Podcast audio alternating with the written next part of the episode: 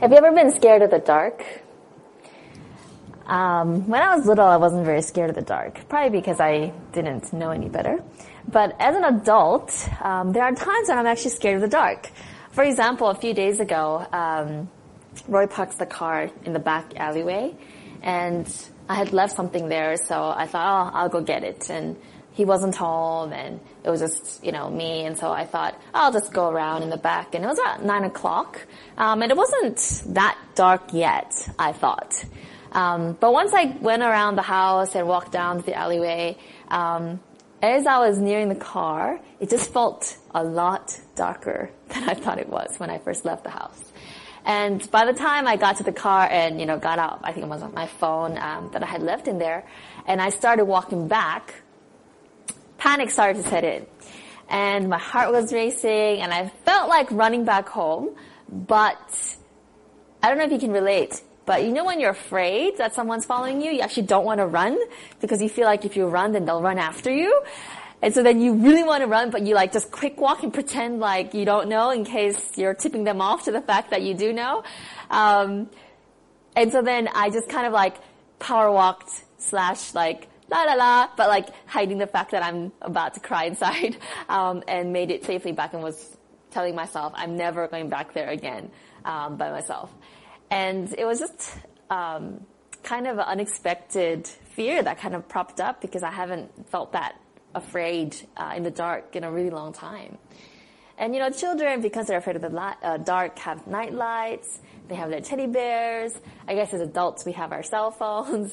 Um, but yeah, we don't really like the dark, do we? Um, oftentimes, people seek light um, people want to be with other people if, if they're going to be going around in dark areas. And last night we had our Thanksgiving barbecue picnic at the park, and as it got dark, I could tell everybody was getting a little bit anxious to leave. um, so yeah, we don't really like the dark for good reasons. But you know, we need the darkness as much as the light. In areas and cities, especially where there's light pollution, um, it causes a lot of problems. And research has shown that we actually need darkness, complete darkness in order to have really good sleep. It, um, having any bit of light, um, research was um, saying, I was reading an article that even the little light on our cell phones or the light on our alarm clocks, um, the light from the windows, that light can really interfere with our REM cycle. And research has also shown that it is in that darkness, it's in that sleep that actually that muscle uh, protein synthesis happens the best and that's when our cells are regenerating and growing. Um, our cells and everything, our body is basically healing itself and growing during that darkness. And in the same way, in a spiritual sense, we were created for a time of darkness, if I may say so, in addition to the light. And here's what I mean by that. I want to look at a story um, of a man who experienced literal darkness as well as spiritual darkness. And through this story, I hope we come to realize that it's in the darkness that one becomes truly a disciple, someone who chooses to follow Jesus. The man that I want to talk about is, um, his name was Saul. His name was Saul, and he was from an area called Tarsus. And this man was a very educated man. In fact, he was a very intelligent, kind of um, you know, one of those students that you pick on in class and say, yep, that person's going to go far in life. He was that kind of a, a young man. And in fact, his, um, he had a mentor, uh, Rabbi Gamaliel, who was actually one of the best known rabbis of that time period. And in that time, rabbis didn't have just any nilly-willy disciples. They would choose the brightest, the best, the ones who would be able to reproduce their own worldview and their teachings uh, faithfully to the world. And so Saul was such a young man. He was ambitious. He was capable. He was um, well-to-do. In fact, even though he was a Jewish uh, young man, he was born with Roman citizenship, which in that time period was a privilege um, that not everyone had. So clearly, he's from a good family. He had good background. He had everything, uh, all his resources at his fingertips. He had a bright future ahead of him. But Saul, even though he had everything, was missing something. And when you look at the story of Saul in the Bible, you first meet him in a very tragic scene. Um, in fact, you could even say a very traumatic scene. And so if you go to Acts chapter 7, and I've put that on the screen for you, there was a man named Stephen, and what happened was after Jesus came, died, and resurrected, he um, left behind his church, the disciples who would carry on the work of Jesus.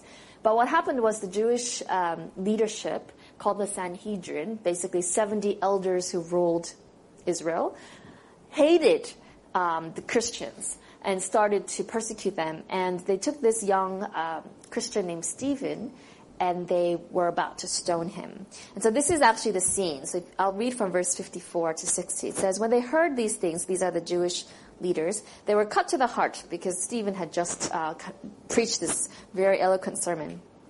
And they gnashed at him with their teeth. But he, being full of the Holy Spirit, gazed into heaven and saw the glory of God, and Jesus standing at the right hand of God, and said, Look, I see the heavens opened, and the Son of Man standing at the right hand of God. Then they cried out with a loud voice, stopped their ears, and ran at him with one accord, and they cast him out of the city and stoned him. And the witnesses laid down their clothes at the feet of a young man named Saul, and they stoned Stephen as he was calling on God and saying, Lord Jesus, receive my spirit. Then he knelt down and cried out with a loud voice, Lord, do not charge them with this sin. And when he had said this, he fell asleep. So in this very traumatic, tragic persecution, stoning of Stephen, that's where we meet Saul. And notice how it says that Saul was um, basically the guy that everybody would give their clothes to. They would lay down their clothes to Saul because they didn't want to get their clothes dirty, right? From the blood of Stephen. So they would give Saul their clothes and Saul would be like, yep, I'll happily take that. And he was watching as Stephen got stoned. And just in case you're thinking, well, maybe he was just an innocent bystander who happened to be there, you know, um, this is what it says in Acts chapter 8. It says Saul approved of killing him. And not just that, a few verses later it says, But Saul began to destroy the church. Going from house to house, he dragged off both men and women and put them in prison. Why would Saul do such a thing? Why would he do such a thing?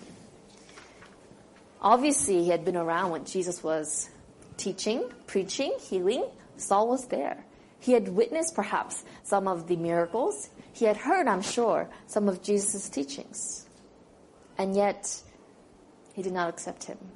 Not only did he not accept him, he went so far as to persecute those who followed Jesus. We kind of get a break about Saul for a little bit, and then in Acts chapter 9, we hear about Saul. This is what it says. Then Saul, still breathing threats and murder against the disciples of the Lord, went to the high priest and asked letters from him to the synagogues of Damascus, so that if he found any who were of the way, whether men or women, he might bring them bound to Jerusalem. As he journeyed, he came near Damascus, and suddenly a light shone around him from heaven. Then he fell to the ground and heard a voice saying to him, Saul, Saul, why are you persecuting me? And he said, Who are you, Lord? And the Lord said, I am Jesus, whom you are persecuting. It is hard for you to kick against the goads. So he, trembling and astonished, said, Lord, what do you want me to do? And the Lord said to him, Arise and go into the city, and you will be told what you must do. And the man who journeyed with him stood speechless, hearing a voice but seeing no one. Then Saul rose from the ground, and when his eyes were opened, he saw no one. But they led him by the hand and brought him to Damascus and he was three days without sight and neither ate nor drank. Can you imagine how Saul must have felt? What kind of thoughts would he have on this journey? Do you know how long the road is from Jerusalem to Damascus? Any guesses as to how far it may be? Anyone think it was about 50 kilometers? 100? 150? Yeah, Darren says 100, maybe.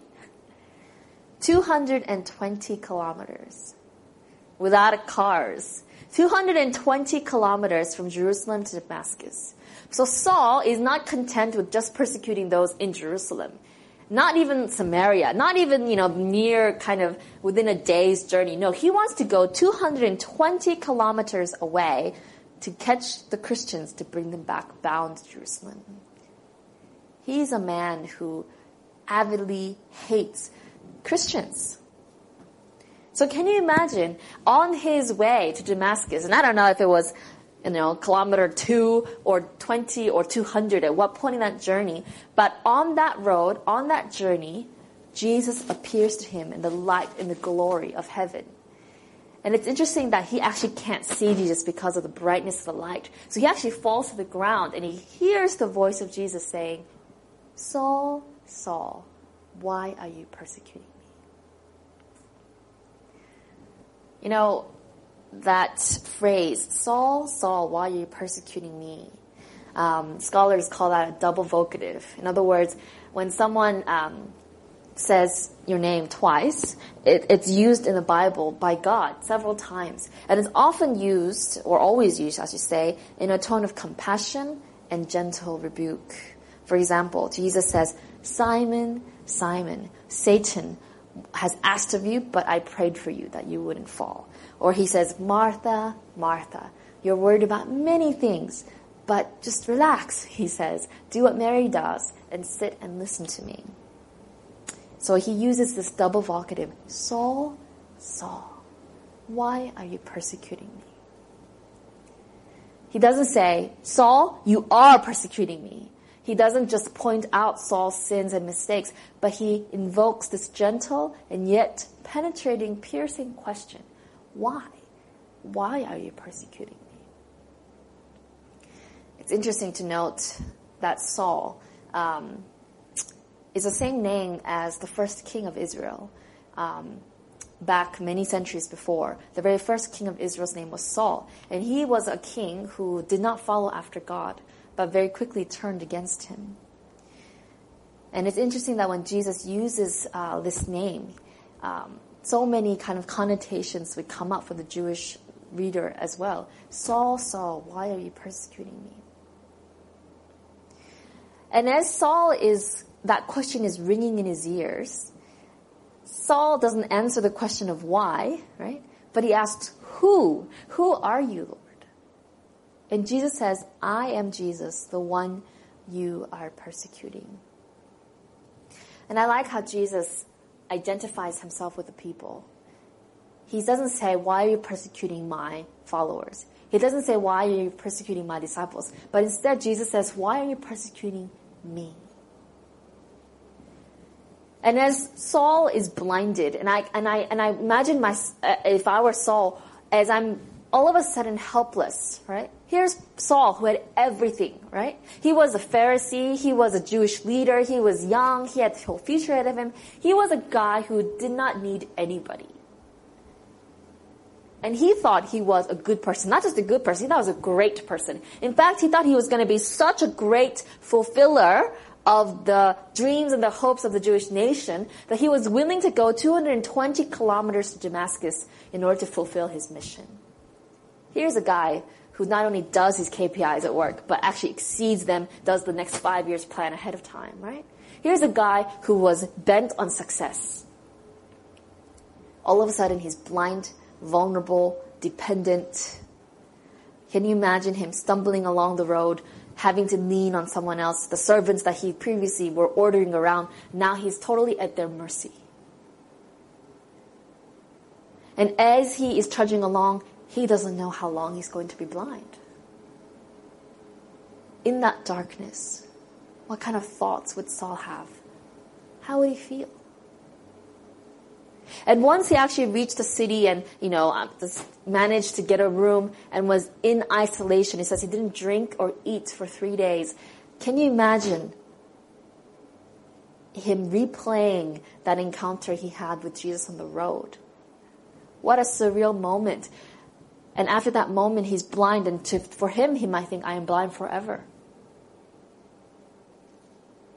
Saul's whole world was crumbling down in darkness not only is he physically blind, but all of a sudden he's faced with the reality, the enormous truth of the fact that he is now responsible for the murder of hundreds of people. Can you imagine if your whole world purpose, your mission is to kill the very people that in that moment of encountering with Jesus, he realized are now innocent? As Roy mentioned, How would you feel when you feel responsible for even one person's death, right? Can you imagine how Saul felt for being responsible for so many people's death? He had just been there when Stephen was stoned to death right in front of him as well. As Saul in the darkness is grappling with the guilt? Is grappling with the reality that Jesus isn't a myth that, you know, Jesus' resurrection, I should say, isn't a myth, but that Jesus Christ is in fact alive and identifies with his people. Saul not only realizes that he has killed the innocent people, but he realizes that he was part of the crucifixion of Jesus Christ as well. Because Jesus Christ came to this earth to identify with us. The whole name of Jesus and Emmanuel means God with us. God didn't choose to stay in heaven where he could have watched us and done his best. No, instead he came down to earth, became a child, grew up as, as a man here, vulnerable to temptations and trials and difficulties that everybody else faces, and more. And was killed on the cross in a very violent, very emotionally and spiritually draining way and was willing to go through all that because he wanted to identify with us so badly. And as Saul is grappling in the darkness through these thoughts, as he's thinking about the, the, the truth of who Jesus was, as he's thinking about all the scriptures and all the Bible stories he had heard and realizing I was so wrong. Can you imagine? He, he realizes I was so wrong about everything, about his thoughts, about, uh, towards Jesus. His, his theology was messed up. His view of God was wrong. His whole life mission, his prejudice. Saul's worldview is just crumbling apart and he's all of a sudden faced with a choice. How do I now rebuild my worldview with the fact that Jesus Christ is God? That question, why are you persecuting me? would resound like an echo in the darkness as Saul sat there in isolation. And I think Saul came face to face with the fact that it was his pride, it was his prejudice that kept him from accepting Jesus in the first place. All those months, all those years of seeing Jesus, hearing Jesus, and his disciples, even though he had resisted the Holy Spirit, even though he had resisted accepting him, finally Saul comes to face to face with the fact that he has in this darkness a choice to further reject what he has just witnessed or to finally accept that Jesus Christ is Lord. Even though he saw, or I, should say, rather, saw the glory of Jesus and heard Jesus' voice in the light, it's in the darkness that Saul becomes a disciple. It's in the darkness that Saul makes that very difficult decision to change his worldview to accept Jesus' ministry and to take on a whole new life. To that question, Who are you, Lord? And Jesus' answer, I am Jesus, the one you are persecuting. Saul in that darkness now has to surrender and say, I was wrong. I'm not this great person that I thought I was. I, am not, I don't have it all together. I have all these justifications and reasons in my mind that I surrender now to you. How would we respond to that kind of a reality check? Maybe some of us would deny the fact. Oh, you know what? It was a hot day. I hadn't had lunch. Maybe it was just a hallucination. It wasn't Jesus. And we would just continue to do what we wanted to do. You know, Jesus says to, to Saul, I'm Jesus, the one you're persecuting. And he says, it's very difficult for you to kick against the goads. And to us, we're like, what does that mean? Back in that, t- in that time period, you know, for the horses and oxen, they would have uh, these goads to basically prick them, the animals, you know, to go faster. Now, when the animals resisted and they would kind of kick back, it would hurt them more because they're basically kicking against um, the sharp ends of those of those instruments. And so, in other words, what Jesus is saying to Saul is, Saul, you keep resisting me and resisting me and hurting yourself more and more because the more kind of passionate you are about resisting something, right? Um, the, the harder you go against it. What I mean is this. You know, Saul could have just said, I reject Jesus and just continue on with his life. But no, he resisted so hard that he was going 220 kilometers to Damascus to kill and persecute the Christians. And so Saul is this person who was, uh, in essence, going to the extreme in order to, to silence the voice of God and to silence um, the thoughts in his head that perhaps Jesus is the Messiah.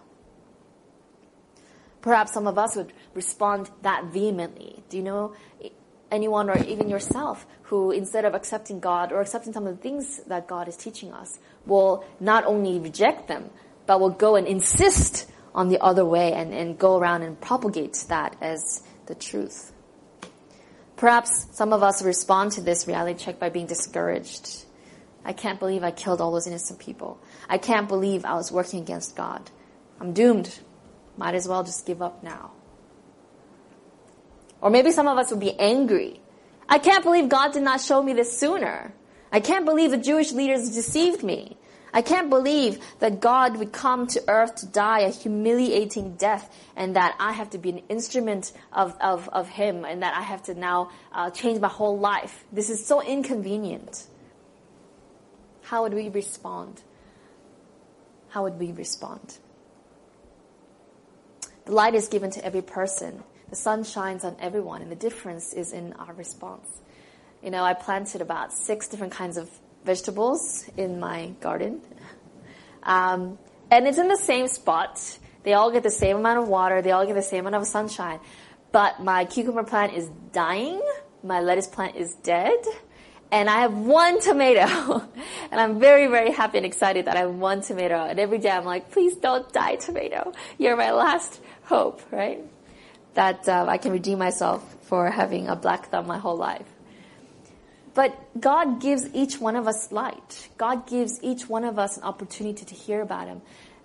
And really, the question is, what is our response? He will not force it upon us, but He does give us that time of darkness to make a decision.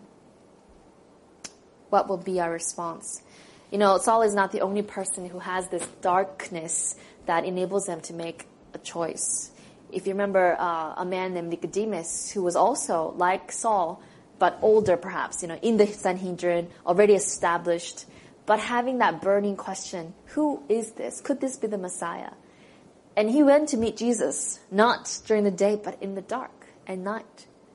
You know, kind of hid himself, went and had this very interesting conversation with Jesus. And basically, Jesus says, Yep, I am the Messiah, and you must be born again. In other words, you must change your worldview. You have to be willing to give up your own thoughts and accept this new idea that I'm presenting to you.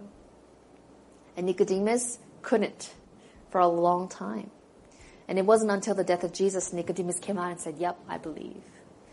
And for Saul, it took even longer. It took the death of Jesus, the resurrection, and the persecution of Christians on this road to Damascus that he finally comes to this point where he is willing to consider that Jesus Christ is the Son of God.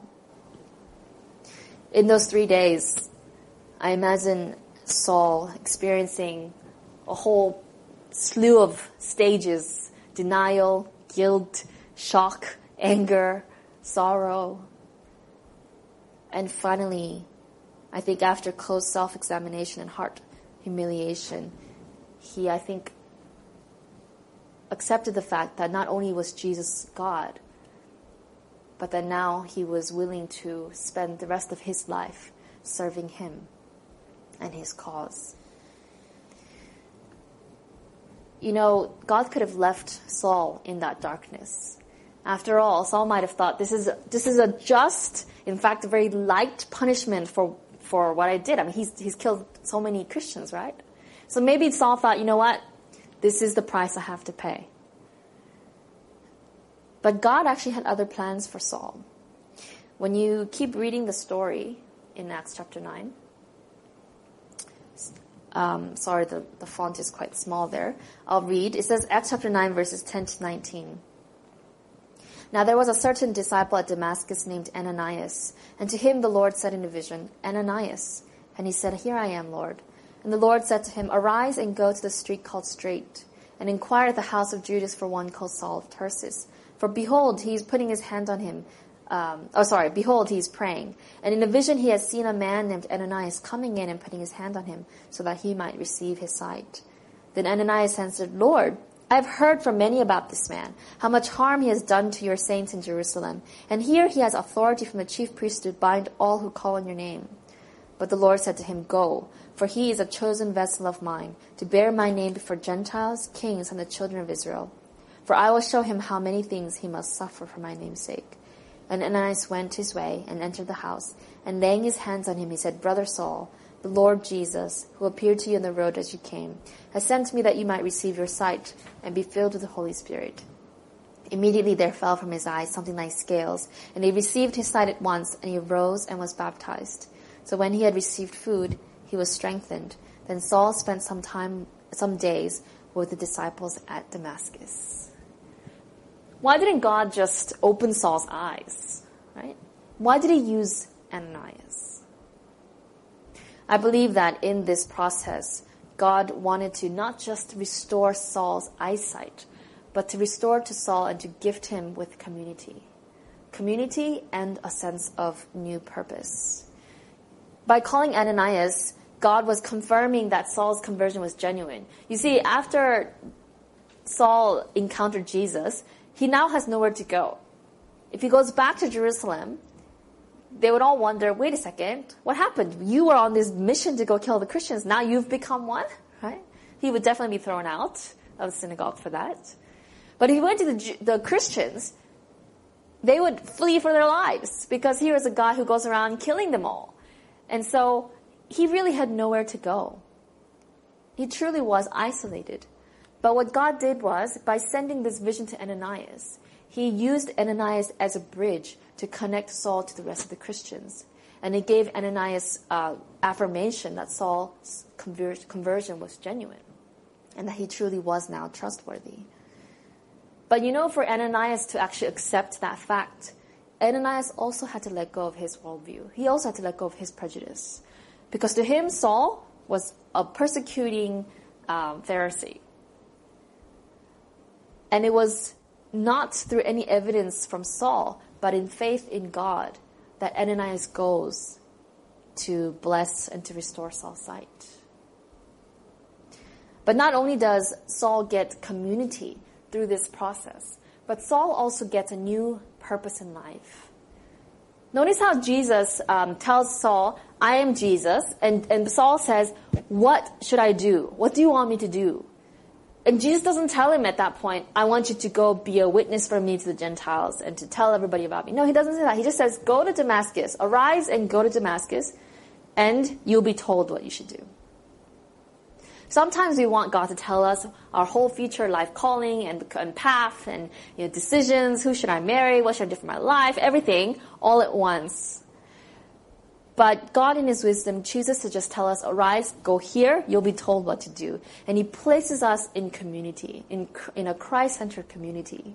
And then it is often through His church, through His community, that we can find our uh, spiritual gifts, that we can find our unique mission, that we can find our place in the overall goal of God to bring others to his light. And so Saul, through Ananias, finds out about this mission that he's now given to go out and share the truth about Jesus to the non-Jews, to all the Gentiles who were living in that time. There's a, um, a chronicle of Saul's life, and I'm just going to read this passage for you. It says that Saul is given this new mission to open men's eyes and turn them from darkness to light. That was what Saul was sent among the Gentiles to do by the preaching of the gospel, and therefore must first experience it in himself. From the darkness of his present terrors, under the apprehension of guilt upon his conscience and the wrath of God against him. This filled him with confusion, and during those three days he sat in darkness like Jonah for three days in the belly of hell, but now the scales fell from his eyes, the cloud was shattered, and the sun of righteousness rose upon his soul with healing under his wings. Do you long for the sun of righteousness to bring healing to your soul? Have you ever felt like you were in that darkness? Perhaps you've been introduced to Jesus and the reality of his existence is so um, at odds with everything you've ever known and everything you've ever believed that you are thrown into a clash of worldviews and you are in that darkness.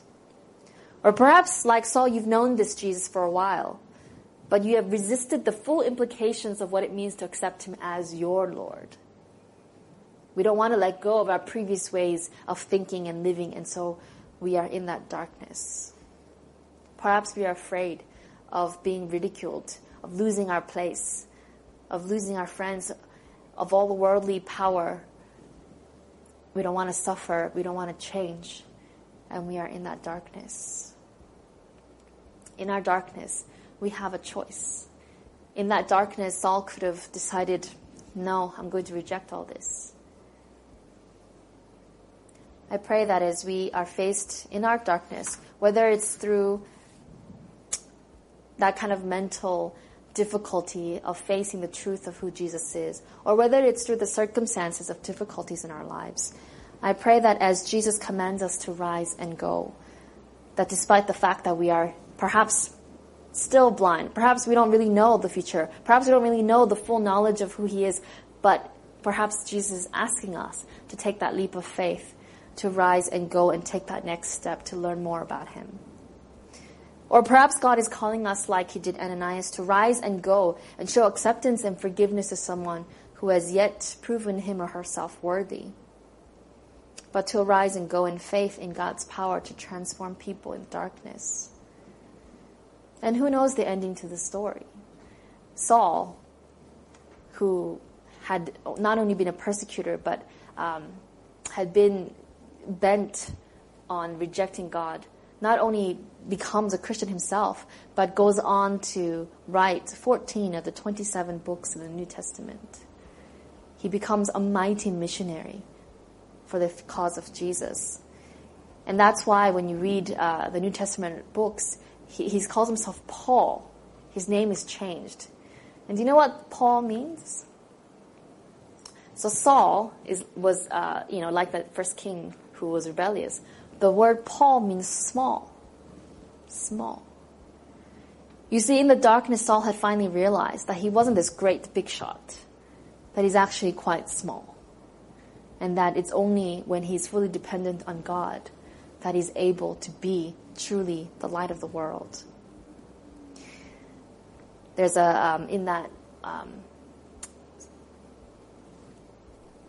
that explanation of Paul, um, there's a paragraph here that I'd like to read. It says, In the full light of day, and in hearing of the music of other voices, the caged bird will not sing the song that his master seeks to teach him. He learns a snatch of this, a trill of that, but never a separate and entire melody. But the master covers the cage and places it where the bird will listen to the one song he is to sing. In the dark, he tries and tries again to sing that song until it is learned, and he breaks forth in perfect melody. Then the bird is brought forth, and ever after he can sing that song in the light. Thus God deals with his children. He has a song to teach us, and when we have learned it amid the shadows of affliction, we can sing it ever afterwards. Jesus said in Matthew chapter 10, verse 27, Whatever I tell you in the dark, speak in the light, and what you hear in the ear, preach on the housetops. And I believe that every single one of us in our moments of darkness, whatever it may be, right? when no one's around, when we're truly alone, in that place, God does whisper in our ears. God is revealing himself to us. And I pray that as we listen, truly listen to what he has to say, even though it feels like we are lost and it's dark and it's terrifying, that we can find that song in the night that he's teaching us to sing. And that as a result, uh, we will be truly the lights of the world. And so may God bless you as you go through that darkness.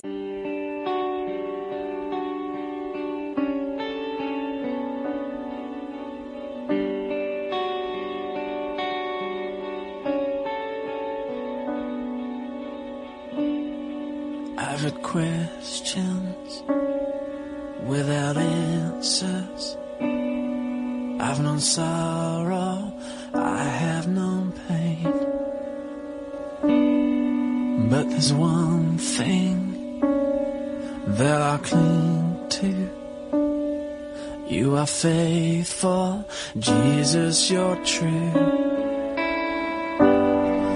When hope is lost, I call you Savior. Surrounds, I call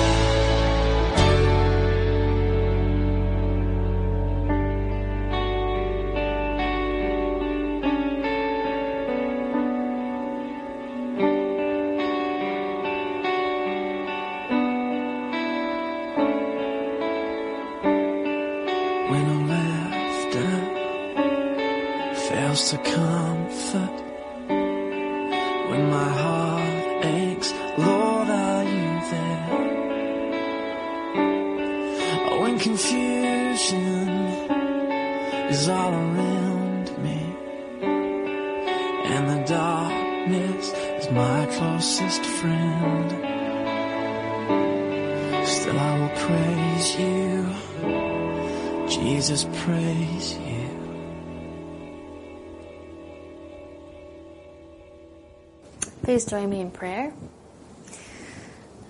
Father God, even though we might not have bright lights blinding us, I know that you shine to each of us enough truth about you that we can take um, that perhaps do challenge us, Lord. And I thank you for those challenges and those penetrating questions.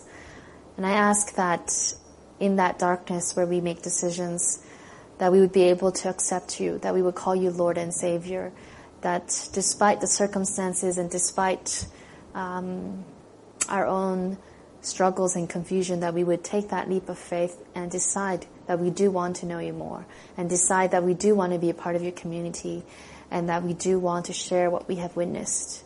And Father, I pray that if there's anyone here who has not yet made that decision for you, that um, your Holy Spirit would continue to whisper in their ears. And Father, I pray that as we go into our discussions and as we talk about this concept um, that we have discussed today, that I pray that your Holy Spirit, Lord, would give us wisdom, um, help us to connect with you and with each other. And I pray that as you teach us songs in the night, that um, that melody would be shared in this community and in this city, Lord, so that Father, the truth of your reality can be made known to the world. I pray in the name of your Son Jesus. Amen.